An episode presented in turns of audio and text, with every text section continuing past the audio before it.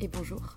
Avant de démarrer cet épisode, euh, je voulais vous partager quelques messages et informations euh, importants.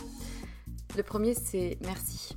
Merci, je le répète souvent, pour euh, l'oreille qui écoute. je ne sais pas si vous êtes dans le métro, dans votre lit ou en train de cuisiner, mais peu importe, merci. La seconde chose que je voulais dire, c'est que si vous me suivez sur Instagram ou que vous avez écouté certains épisodes précédents, vous savez que j'ai quitté mon emploi pour me lancer à mon compte. Euh, non pas par opposition au monde salarié, hein, mais euh, plutôt par besoin viscéral d'oser réaliser ce qui était devenu euh, une évidence, et plus précisément deux activités, avec pour fil rouge les mots. les mots qui racontent des histoires et qui sèment des idées et impacteront au moins une personne, j'espère. D'une part en tant que consultante en communication et stratégie de contenu, et rédactrice SEO, du coup, mention spéciale pour les sujets autour de la santé, de la psychologie, de la nutrition et de la sexualité. Euh, et ensuite les mots pour aider d'autres personnes à rayonner euh, par des suivis personnalisés réunissant mes connaissances en psychologie et en trauma, le tout infusé par une approche globale mêlant énergétique, tantra, polarité féminine et masculine, blocage émotionnel et outils somatiques sur lesquels je me forme depuis quelques temps. Et en vue de cette activité-là, j'ai créé un compte Instagram dédié et un nouveau podcast, Les mots c'est bien beau, aux côtés de Pierre Kessial.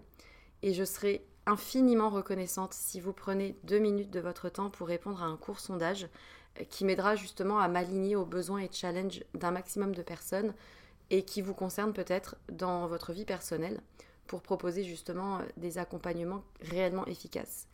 Donc euh, vous avez les liens de l'autre compte Instagram et du sondage dans la description de l'émission. Donc merci infiniment si vous prenez ces deux petites minutes pour, pour y répondre. Et pour terminer ce message, j'aimerais juste euh, vous dire une phrase qui, euh, qui réunit un peu tout, toute l'idée et tout ce qui m'anime. Euh, raconter une histoire, c'est surtout raconter celle de quelqu'un qui a besoin de l'entendre et qui sera galvanisé par l'énergie perçue à travers ces mots-là. Voilà, je crois que c'est un, bon résumé du fil rouge de ce vers quoi je vais et ce qui m'anime. C'est tout pour moi et du coup, bonne écoute.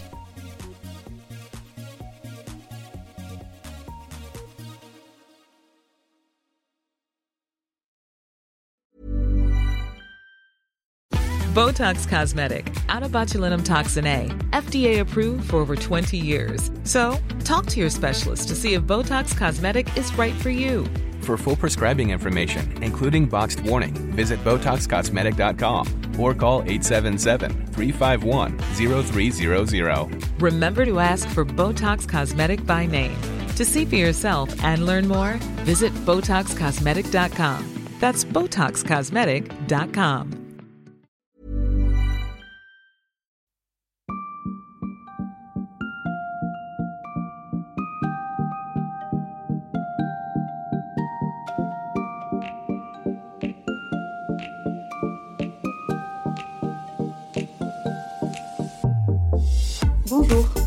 bienvenue sur Sois sage et parle fort, le podcast pour oser, changer, ne pas se conformer, débattre et surtout donner voix à des personnes qui ont des messages à transmettre sur des sujets qui nous touchent tous et toutes. Je suis Marie et j'ai décidé de parler fort, librement et sans jugement pour apprendre, partager, dénoncer, réfléchir. Que ce soit la première fois que tu m'écoutes ou non, bienvenue, mets-toi à l'aise, installe-toi confortablement, promis, on est bien ici. Et si tu souhaites me soutenir, n'hésite pas à me laisser une note et un commentaire sur iTunes ou de cliquer sur supporter ce podcast dans la description de l'épisode, c'est ce qui m'aide le plus. Sur le podcast, nous avons déjà parlé du bonheur de donner la vie, mais aussi du combat d'une femme et de son parcours de la PMA. On avait aussi dénoncé les déviances de la parentalité dite bienveillante avec Madeleine, alias Madame Captain, sur Instagram. Et c'est assez dingue comme ce sujet divise autant, alors même qu'il est censé être synonyme d'amour inconditionnel, de bonheur ultime et d'accomplissement de vie. Enfin ça, c'est la théorie sur le papier. La réalité, celle qu'on ne dit pas, celle des nuits sans sommeil et de l'injonction maternelle, celle du corps déphasé, des idées dépressives et des dérives sectaires du dogme de la parentalité positive, cette réalité-là commence enfin à sortir. Pour une fois, et depuis quelques mois et années, des voix s'élèvent pour dénoncer l'un des plus grands mensonges perpétrés depuis des siècles. Celui où la femme aurait un instinct maternel qui la rend de toute manière faite pour être mère. Le contraire n'est tout simplement pas envisagé ou alors à condition qu'elle ne puisse pas pour des raisons indépendantes de sa volonté. Alors oui, les langues commencent à se délier, on commence enfin à envisager que certaines personnes n'aient pas envie de devenir parents. Petit à petit, des comptes Instagram prennent la parole pour dénoncer toutes ces injonctions tellement culpabilisantes qui pèsent sur les épaules des mères, principalement. Mais il y a encore une catégorie de personnes qu'on n'entend pas, ou plutôt pour qui il est particulièrement difficile de pouvoir oser parler et se faire entendre. D'ailleurs, à l'idée même de prononcer ce qu'elles ressentent, la gêne. La gêne de le dire et aussi pour toi peut-être la gêne de l'entendre. Ce malaise, cette phrase. Être mère, un cauchemar dont je ne me réveillerai jamais. Cette phrase puissante est issue d'un article paru dans Libération où l'on apprend qu'en Allemagne, 20% des parents allemands de tout âge ne feraient pas d'enfants s'ils pouvaient revenir en arrière, d'après un sondage YouGov de 2015. Le livre Le mensonge du bonheur maternel de Sarah Fisher ou encore le hashtag Regretting Motherhood sont bien la preuve que le débat est là. Une manière peut-être de contrer le dictat de la mère parfaite? En tout cas, ce n'est pas sans lien avec la pression exercée sur les parents. Ce débat est d'abord né en fait d'une étude qui a été menée par la sociologue Orna Donat en 2015 sur 23 femmes israéliennes âgées de 20 à 70 ans. Elles ont toutes déclaré que si elles devaient choisir aujourd'hui d'avoir ou non des enfants avec leur expérience de la maternité, elles ne referaient pas ce choix. Mais pourquoi? Je vous la pose cette question.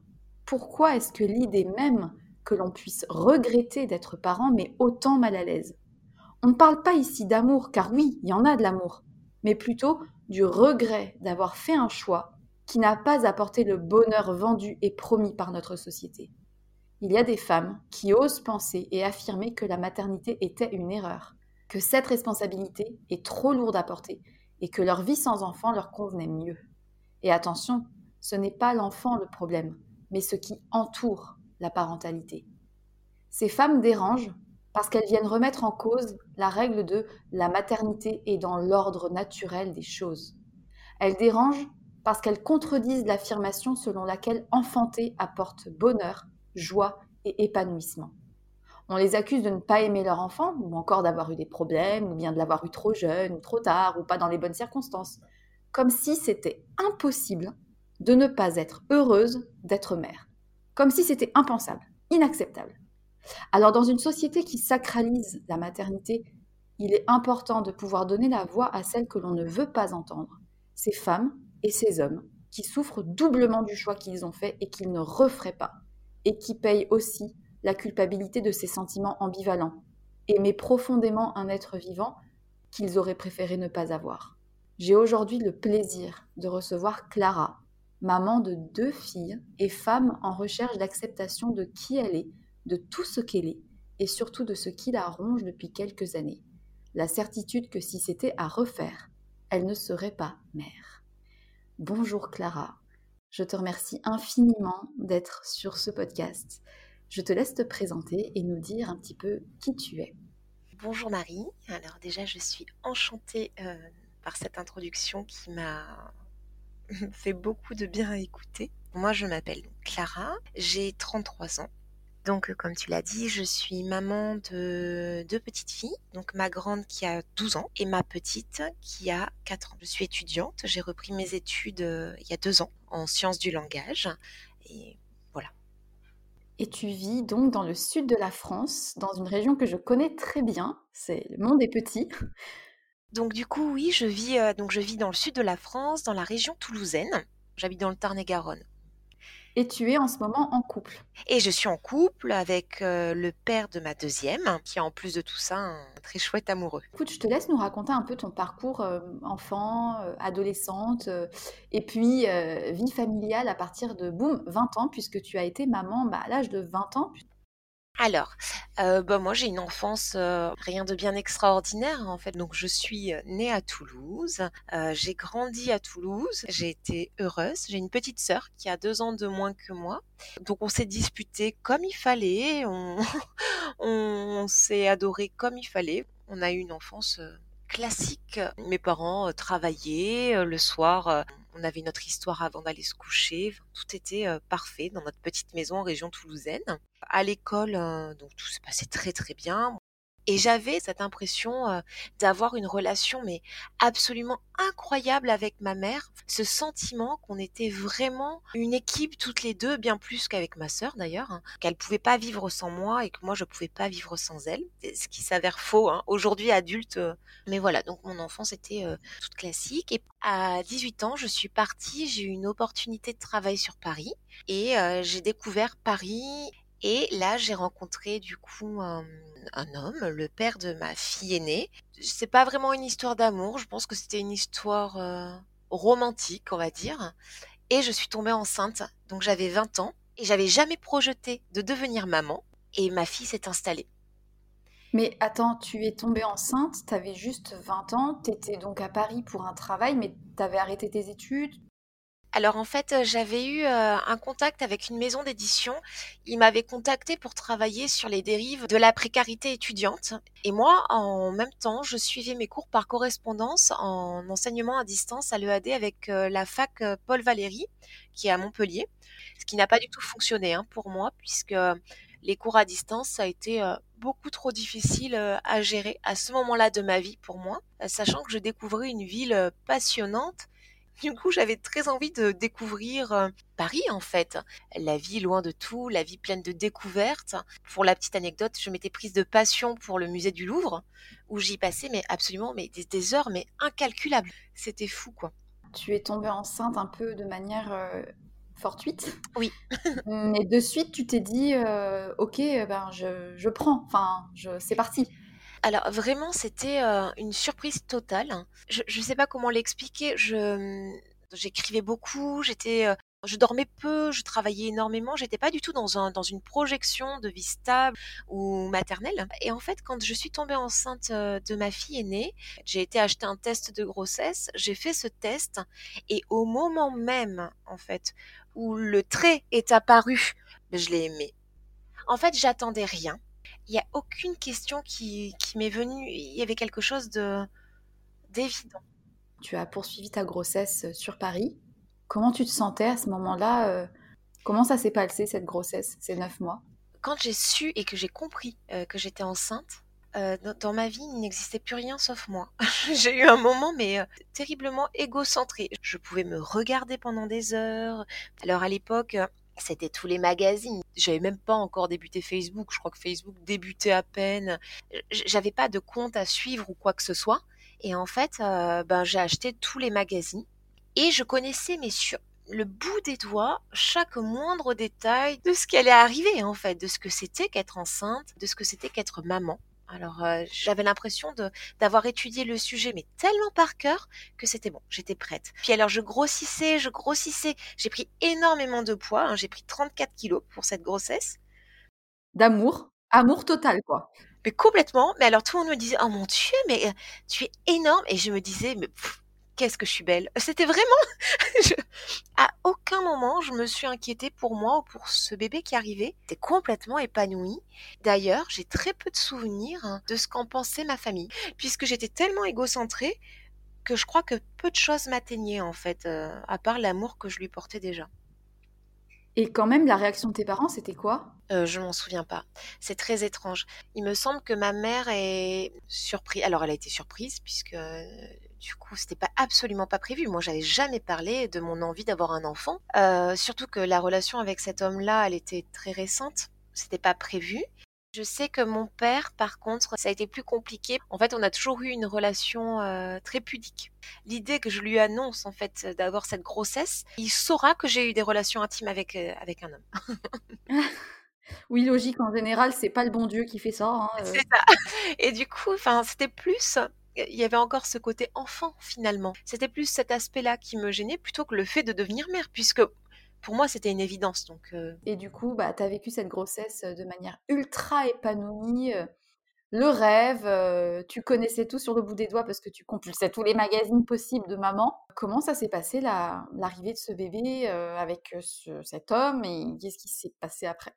On a vécu ma grossesse avec beaucoup d'amour, beaucoup d'attentes. On refaisait notre appartement. Et quand est arrivé le moment de l'accouchement, alors moi j'étais hyper embêtée. J'avais trouvé que cette grossesse était trop courte. Je voulais que ça continue encore en fait. J'étais tellement épanouie.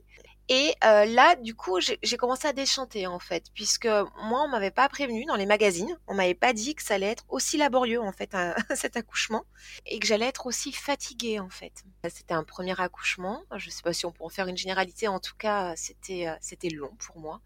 Et alors la première surprise, ça a été quand elle est née. On l'a posée sur mon ventre et moi, dans tous les magazines que j'avais lus, on m'avait jamais dit que ce serait un petit corps chaud que j'aurais sur moi.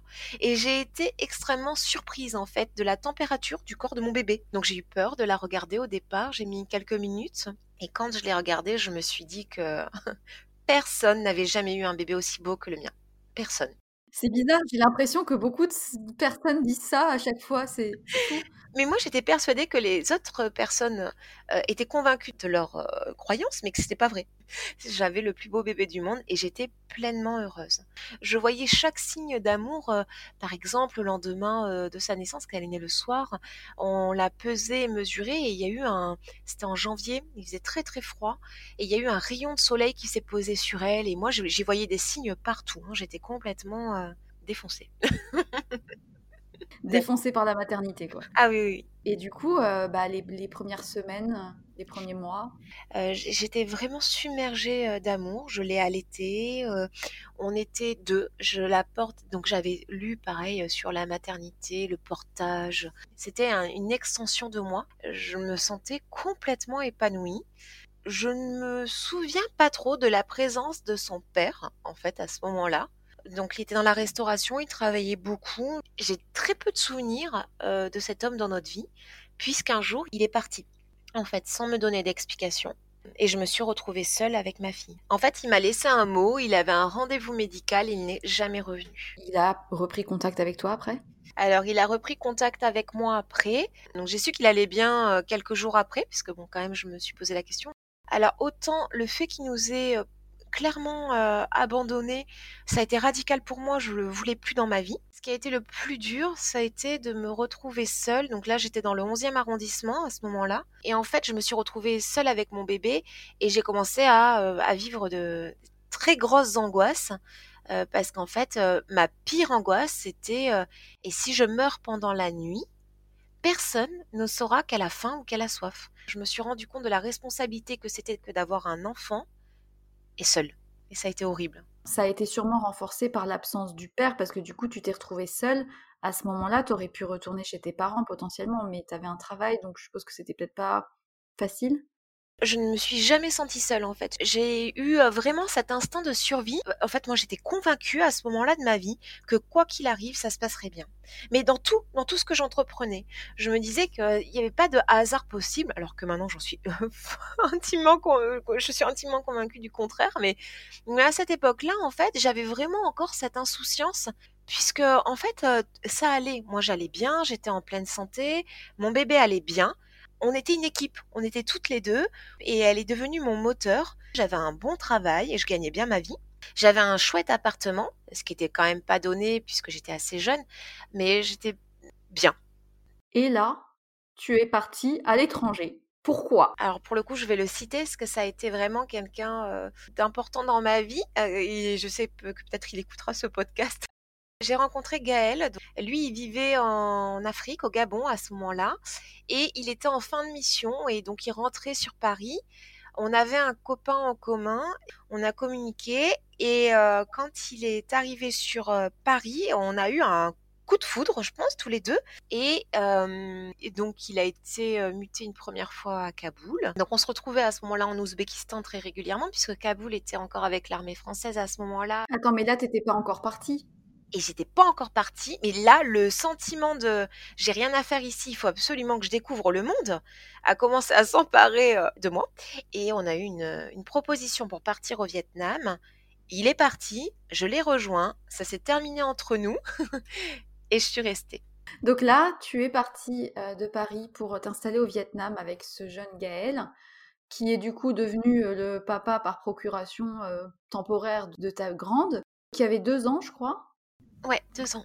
Alors ça a été vraiment une douche froide parce que contrairement à ce que parce que j'avais encore tout étudié à ce moment-là sur le Vietnam, sur euh, tout ça et en fait je me suis retrouvée dans un village qui s'appelle Dien Bien Phu donc qui est connu pour la défaite française mais euh, ça a été horrible en fait les premiers jours je suis arrivée dans cette partie du monde euh, qui était vraiment euh, inconnu pour moi au niveau culturel, au niveau tradition, à, tout niveau, et euh, avec euh, aucun étranger. Et moi, je suis arrivée avec ma fille sans parler un mot de vietnamien, et on a été plongé dans ce quotidien-là. Donc Gaëlle travaillait énormément à ce moment-là, et je suis restée donc un long moment très seule, et toujours avec avec ma fille, avec cette relation qui était très forte. À ce moment-là, tu regrettais absolument pas d'avoir eu cet enfant? En fait, je ne me posais pas de questions. Je, sais que c'était difficile, mais tous les moments difficiles, je les oubliais, puisque en fait, on m'avait toujours dit, non mais tu verras, on ne garde que le meilleur. Et finalement, je me conditionnais à ça. Évidemment que c'était pas facile. Je suis retombée sur des écrits que j'avais euh, que j'avais fait à ce moment-là, où c'était un enfer puisque ma fille développait des, troubles à ce moment-là par rapport à l'école. Elle voulait retrouver son quotidien parisien et ça n'allait pas. Et moi, je n'ai rien gardé de tout ça. Donc en fait, aujourd'hui, je pourrais te dire que oui, j'étais très épanouie. La vérité, c'est que je me posais aucune question et que quand j'avais le malheur de m'en poser, je culpabilisais puisque j'avais la chance d'avoir un enfant en bonne santé et qu'il y avait d'autres personnes qui souffraient. Et donc, du coup, j'étais pas légitime, en fait, à, culpabiliser de quoi que ce soit. Et donc, vous êtes rentrée à Paris, elle avait 6 ans. Pour quelles raisons vous êtes rentrée et qu'est-ce qui s'est passé à ce moment-là? Parce que jusqu'à présent, tu flottais dans cette espèce d'insouciance heureuse euh, qui, en fait, après coup, tu réalises qu'elle n'était pas si, euh, si insouciante. Mais euh, voilà, pourquoi tu es retournée à Paris et comment ça s'est passé?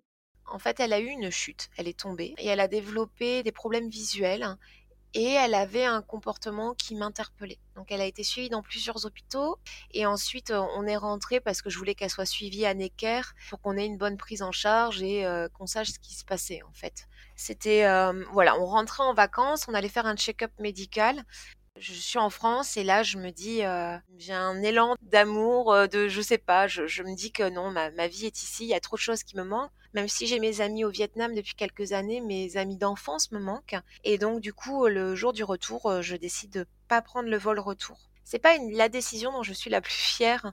J'ai quand même tout laissé sur place et du coup ça a mis quand même certaines personnes dans l'embarras et je le regrette aujourd'hui, enfin de l'avoir fait comme ça.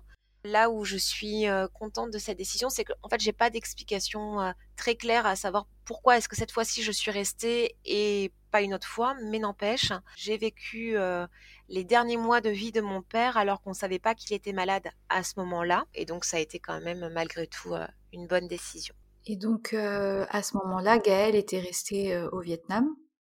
Alors moi j'étais plus avec Gaël depuis un moment, mais je sais que c'était très douloureux pour Gaël puisque c'était le fait de plus voir Lila. Donc du coup euh, Gaël est resté. Je pense qu'il était très en colère au départ, mais Gaël est devenu papa et il connaît toutes les joies de la paternité et des regrets aussi aujourd'hui, je pense, des nuits calmes.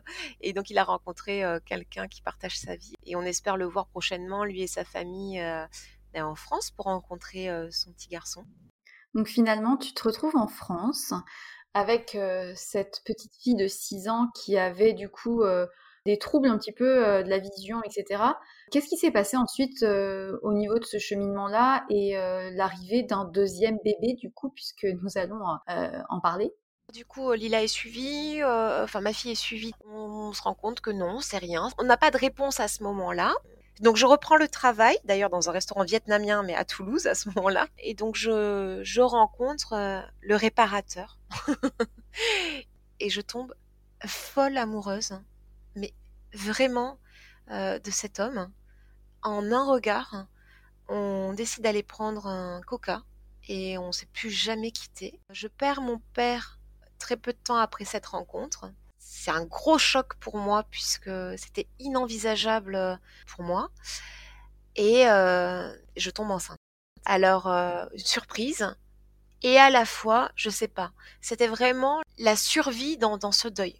Et donc, du coup, je tombe enceinte de ma deuxième. Et on décide ensemble de fonder cette famille. Mais à ce moment-là, je commence à me rendre compte que j'ai peur. J'ai peur de me retrouver seule avec deux enfants, en fait. J'ai peur que ça se reproduise. Et donc, je me rends compte à ce moment-là que c'était pas si facile, en fait, cette première maternité, mais que j'avais enfoui tout ça. Mais pourtant, à ce moment-là, tu fais une rencontre euh, genre coup de foudre. Bon, déjà là, entre parenthèses, entre nous, fais en sorte que ça m'arrive à moi un jour, hein, parce que sinon, je vais mal barrer. Bon, parenthèse fermée, mais tu as ce coup de foudre. Vous vous mettez ensemble, en même temps, tu vis un deuil terrible avec la mort de ton papa, et puis un bébé s'annonce dans ton ventre. donc effectivement, je pense que ça a été explosion de sentiments contradictoires et la réalisation que en fait, oh merde, c'est la deuxième, qu'est-ce qui va se passer? Peut-être la, prise de conscience que c'était dur. Oui, en fait, c'est exactement ça. J'ai ce bébé qui arrive, on décide à deux cette fois-ci. Alors que la première fois, le papa était complètement d'accord, hein. mais je, sais qu'intérieurement, je l'avais déjà décidé. Je pouvais pas, en fait. cet enfant était là. Et là, on va le, on va le décider à deux. On va se poser. J'ai sept ans de plus, et je vois dans ses yeux un bonheur qu'il est heureux en fait. Et moi par contre j'ai des doutes. Parce que je sais ce que c'est euh, que d'avoir un enfant et d'être responsable d'un enfant. Et je pense que j'ai vraiment cette réalité qui est là, qu'il n'a pas. On est très heureux, vraiment, vraiment très heureux. Mais la grossesse se passe complètement différemment. J'ai énormément de mal à être heureuse pendant mon deuil. Vraiment, j'ai du mal. Et alors là, j'ai l'impression que plus rien ne m'appartient. Mon corps ne m'appartient pas. Les réseaux sociaux ont fait leur apparition dans ma vie. Et moi, je suis sur Instagram et je regarde des comptes qui vivent des grossesses en même temps que moi et où tout a l'air si parfait. moi, je, ne comprends pas en fait. Je commence à être euh, en décalage, je pense. Je me sens heureuse mais pas épanouie en fait. C'est plus ça. Tu penses que tous ces comptes Instagram ou ces réseaux sociaux ont alimenté ce sentiment de décalage? À l'époque de ma première grossesse, je fantasmais à travers des livres. Le livre laisse place à ta propre imagination, en fait. Tu n'as pas vraiment de, de référence autre. Et là, via des vidéos, des contes, cette attente, ces objets à acheter, cet entretien du plus beau, en fait. C'était tellement beau, la chambre du bébé, la chambre... Une sorte de course à la maternité idéalisée. Ouais, ce qui est marrant, c'est que je me suis toujours défendue de ça. Euh, j'ai toujours regardé un esprit très critique, euh, positif et négatif sur ces comptes-là. Et à la fois, je pense qu'en les regardant, on est quand même conditionné à ça. À être heureux, en fait. On, est conditionné à être heureux euh, comme ils le sont. Et moi, je l'étais pas. Et tu te posais beaucoup plus de questions, mais pour autant, tu étais pas du tout dans une forme de regret. En fait, à ce moment-là, je pense que j'avais peur de regretter. J'ai commencé, en fait, à me dire que j'allais re-aimer et que ça allait être insupportable parce que j'allais peut-être aimer encore plus fort et que c'était déjà bien douloureux d'aimer comme ça et ma fille grandissait et il y avait certaines choses que je n'arrivais pas à comprendre chez elle. J'avais peur en fait. À ce moment-là, je crois que je j'avais vraiment un regard euh, conscient sur ce qui se passait. À ce moment-là, on est aussi euh, face à l'émergence de l'éducation positive dont on avait parlé avec Madame Captain. Comment ça s'est manifesté pour toi dans l'éducation que tu as donnée à tes filles, avec la naissance de ta deuxième, etc. Est-ce que tu as été, on va dire, imprégné du dogme? Est-ce que ça a eu des conséquences, même de l'ordre psychologique? Je suis tombée en plein dans cette éducation pseudo-bienveillante. Moi, j'ai vécu l'enfer avec ce dogme horrible. En fait, je me suis dit, qu'est-ce que tu veux euh, Qu'est-ce que tu veux dans ta vie? Moi, je voulais le meilleur pour mes enfants, comme la majorité des personnes, en tout cas, j'espère. Et je voulais qu'elles soient euh, le moins abîmées possible, que je les abîme le moins possible j'ai commencé à me renseigner sur euh, l'éducation bienveillante et donc j'ai été voir des conférences, j'avais été voir Céline Alvarez, j'ai lu des livres, j'ai regardé plein de choses, je m'étais abonnée à un compte là, c'était SOS parentalité bienveillante, tout ça et je me disais oh mon dieu mais en fait je suis maltraitante comme maman parce que ce qui s'est passé en fait c'est que quand ma deuxième fille est née, quand elle est venue sur moi, je l'ai pas trouvée belle. J'étais fatiguée, elle est née à 2 heures du matin, j'avais envie d'aller me coucher et j'avais envie de fumer une clope et de boire un verre de rouge. Et ça a été terrible parce que je me suis dit oh mon dieu, mais comment est-ce que tu peux penser au moment où ton enfant naît en fait, comment est-ce que tu peux avoir cette pensée là J'ai énormément culpabilisé, mais tous mes amis sont venus le lendemain à la maternité avec du saucisson, des sushis, du vin et des cigarettes. Et du coup, on a énormément rigolé et je me sentais autant coupable que libre. Et c'est là que ça a commencé à dégénérer pour moi. Je savais que j'allais pas allaiter, à la maternité, on m'a remise en question là-dessus. Moi, j'avais pas envie, j'avais envie de, retrouver mon corps, j'avais envie de, de, débuter ma relation amoureuse euh, autrement, en fait, qu'enceinte, parce que ça avait été très rapide. J'avais envie de me sentir libre et je me sentais complètement emprisonnée. Via toutes ces culpabilités, je suis tombée dans ce dogme de bienveillance. Ça a été l'enfer. Moi, ma deuxième, elle, je peux dire aujourd'hui que vraiment notre relation est très compliquée. Je pense qu'elle a eu énormément de rejets euh, avec moi dès sa naissance. Alors on a beau me dire euh, non, non, non, bah, enfin, il faut le vivre pour pouvoir juger de ça. Et elle a toujours préféré son père et encore aujourd'hui, et c'est ok, ça va, c'est bon. Et ça a été très difficile. Et donc, je voulais absolument tout faire. Donc, j'ai déscolarisé ma première. Elle est partie en IEF. J'ai lu tous les livres possibles et inimaginables. J'ai mis des boîtes à hauteur de mes enfants pour qu'elles puissent se servir quand elles avaient faim. J'ai enlevé la négation euh, de mes phrases. J'ai commencé à, discuter avec mon conjoint, en fait. J'ai commencé à lui dire, mais est-ce que tu penses pas qu'on est malveillant en, en disant ça? Est-ce que toi, tu serais capable de parler comme ça à un de tes invités? Alors non, euh, tu vois, tu lui laisses pas le temps de parole. Elle a le droit d'exprimer ses émotions. Euh, je suis tombée dans mes qu'est-ce que l'adultisme finalement euh, De quel droit on se permet finalement d'imposer des choses comme ça à ces pauvres petits êtres en fait euh, que sont nos enfants? J'ai commencé à mettre sur table des assiettes différentes pour que les gens puissent manger ce qu'ils voulaient en fait et pas leur imposer des heures de repas avec des repas que je me faisais chier à préparer quand même hein, puisqu'on était parti dans du euh, sans gluten, sans lactose, sans viande parce que bah, je voulais que le bien en fait de mes enfants. Mais ça se répercutait du coup sur tout ton entourage parce qu'en fait finalement t'imposais ton une éducation bienveillante avec tes amis, avec ton mec, avec euh, tes proches, euh, avec toi-même? En fait, à ce moment-là, comme j'avais l'impression de me déconstruire et d'arriver dans quelque chose de beaucoup plus vrai, je voulais absolument convaincre tout le monde. Alors, sous couvert de bienveillance, on est d'accord, puisque l'idée, hein, c'était quand même la bienveillance. Donc, j'expliquais euh, à tout le monde, bah oui, non, mais enfin, euh, tu peux pas l'obliger à finir son assiette. Euh, ça partait dans des trucs, mais non, mais alors que j'étais pas chez moi. Hein. Et en fait, le problème, c'est que j'en arrivais à plus savoir ce que j'avais le droit de faire avec mes enfants. C'est dingue parce que tu vois, je pense qu'à ce moment-là, en plus, c'était en plein essor. Et si tu veux, euh, moi, je découvre maintenant en fait cette déviance. Mais quand tu plonges un peu le nez dedans, tu te rends compte que, comme le disait Madeleine, il y a un entre-soi qui fait que de toute manière, tu es renforcé dans ces idées-là par tous les partages sur les comptes et qu'en fait tout ce qui vient en opposition renforce l'idée selon laquelle non mais en fait moi j'ai la vérité et en fait c'est comme ça et si je fais pas comme ça c'est que je fais mal. D'autant plus que la parentalité positive c'est quand même positif. Enfin, qui irait dire ah ben non moi je suis anti positivisme dans la parentalité. Ça serait euh, revenir à dire je ne veux pas le meilleur pour mon enfant.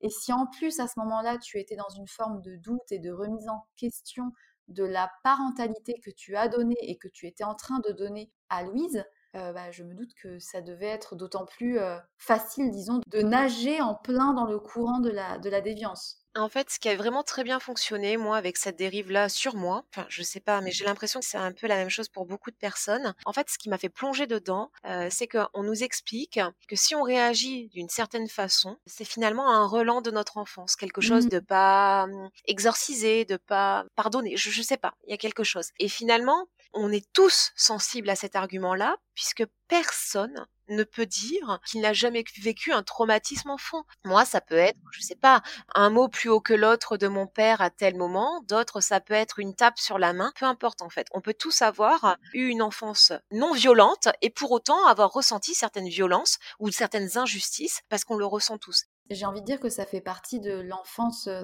normale, en tout cas selon la perspective que j'en ai. Personnellement, euh, j'ai été une enfant très sage, mais il m'est arrivé euh, de rares fois de dépasser les bornes, entre guillemets, les bornes de la parentalité sécure, on va dire, et de, ce qui est correct pour un enfant de, vivre.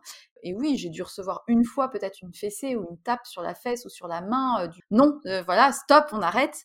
Et, c'est sûr que sur le moment, bah, ça te marque, tu l'impression que ton monde d'enfant s'effondre, mais après coup, tu te rends bien compte que ça ne t'a pas du tout détruit. En fait, c'est ça. Et je pense que le problème, en tout cas avec moi, ça a été à chaque fois que je faisais quelque chose, je questionnais l'enfant qui était en moi. Et donc du coup, comme moi, je pouvais le faire et dire à mon enfant, j'entends ta frustration, je comprends, nan, mais est-ce que tu penses que, alors euh, bon, j'étais que là-dedans. Du coup, j'ai commencé à questionner mon conjoint, qui avait beaucoup moins de sang-froid que moi, et donc lui euh, était beaucoup plus euh, spontané, on va dire. Et alors, je trouve ça tellement essentiel. Et en fait, on a commencé à se perdre tous les deux. Qu'est-ce que tu veux dire par euh, beaucoup plus spontané? La spontanéité de mon conjoint, c'est euh, par exemple s'il s'est embêté à faire à manger euh, et que les filles ne veulent pas manger, leur dire ok si vous voulez pas manger, bah vous mangez pas, mais je refais pas à manger ou je refais pas autre chose. Moi j'aurais essayé de comprendre, de faire un dessin dans l'assiette, de d'accompagner leurs sentiments, leurs rejets, enfin bref n'importe quoi, un épuisement en plus quoi. On est déjà instable quand on devient parent, c'est déjà un équilibre à retrouver. Et à partir de quel moment est-ce que tu as réalisé bah, que tu tombais dans cette déviance, mais surtout que tu as commencé à avoir ces idées du si c'était à refaire, je ne referais pas Et comment ça s'est manifesté? Quand est-ce que ça a commencé? Je sais pas parce que hum, en fait j'ai l'impression que ça a toujours été là. Je pense que je voulais pas le voir. La parentalité positive, bienveillante ou peu importe respectueuse, je sais plus comment il l'appelle, mais a contribué à me faire prendre conscience que c'était un enfer pour moi la maternité. En fait, j'ai toujours su que c'était difficile, mais j'ai jamais osé le dire parce que je voyais bien que mes enfants n'étaient absolument pas ce que je projetais d'un enfant. Comment ça? Moi, je pensais qu'avoir un enfant, avoir une fille, ça aurait été lui faire une tresse, lui laver le visage, l'habiller proprement, m'émouvoir quand elle jouerait dans la terre avec les escargots, rire avec elle, aller me promener, enfin faire des choses de vie en fait. En fait, ce dont j'aurais eu envie, elle en aurait eu envie aussi. Et en fait, c'est pas du tout ça. Moi, j'ai deux enfants du coup très différentes. Ma fille aînée qui a des particularités puisqu'elle a un TSA. On rappelle brièvement TSA, c'est trouble du spectre autistique, c'est ça? Exactement. Et du coup, il a fallu, enfin, il faut faire le deuil de ce que j'avais projeté, hein, des attentes que j'avais de, de mon enfant en tant que personne. Ça, c'est difficile. Il a fallu la déscolariser et ça a été aussi difficile. Je sais pas trop, en fait. Je pense que ce qui est horrible pour moi dans la maternité, c'est d'aimer à un tel point que c'est un amour qui fait mal physiquement en fait. Je crois que j'ai tellement peur que les gens ne le voient pas mes enfants avec l'amour que je leur porte. J'ai tellement peur qu'elles soient mal jugées. J'ai tellement peur qu'il leur arrive quelque chose. J'ai tellement peur que quelqu'un leur fasse du mal et en fait me rendre compte qu'elles ne m'appartiennent pas et que c'est très bien comme ça, mais que du coup, elles risquent d'avoir mal, elles risquent d'être incomprises, elles risquent d'être humiliées, elles risquent de juste de vivre. Je trouve que c'est un poids d'amour qui est terrible à supporter et je crois qu'on nous en parle pas assez. Et en fait, si c'était à refaire, je ne referais pas parce que je ne serais plus jamais tranquille. C'est sur ces mots que s'achève la première partie de l'épisode avec Clara.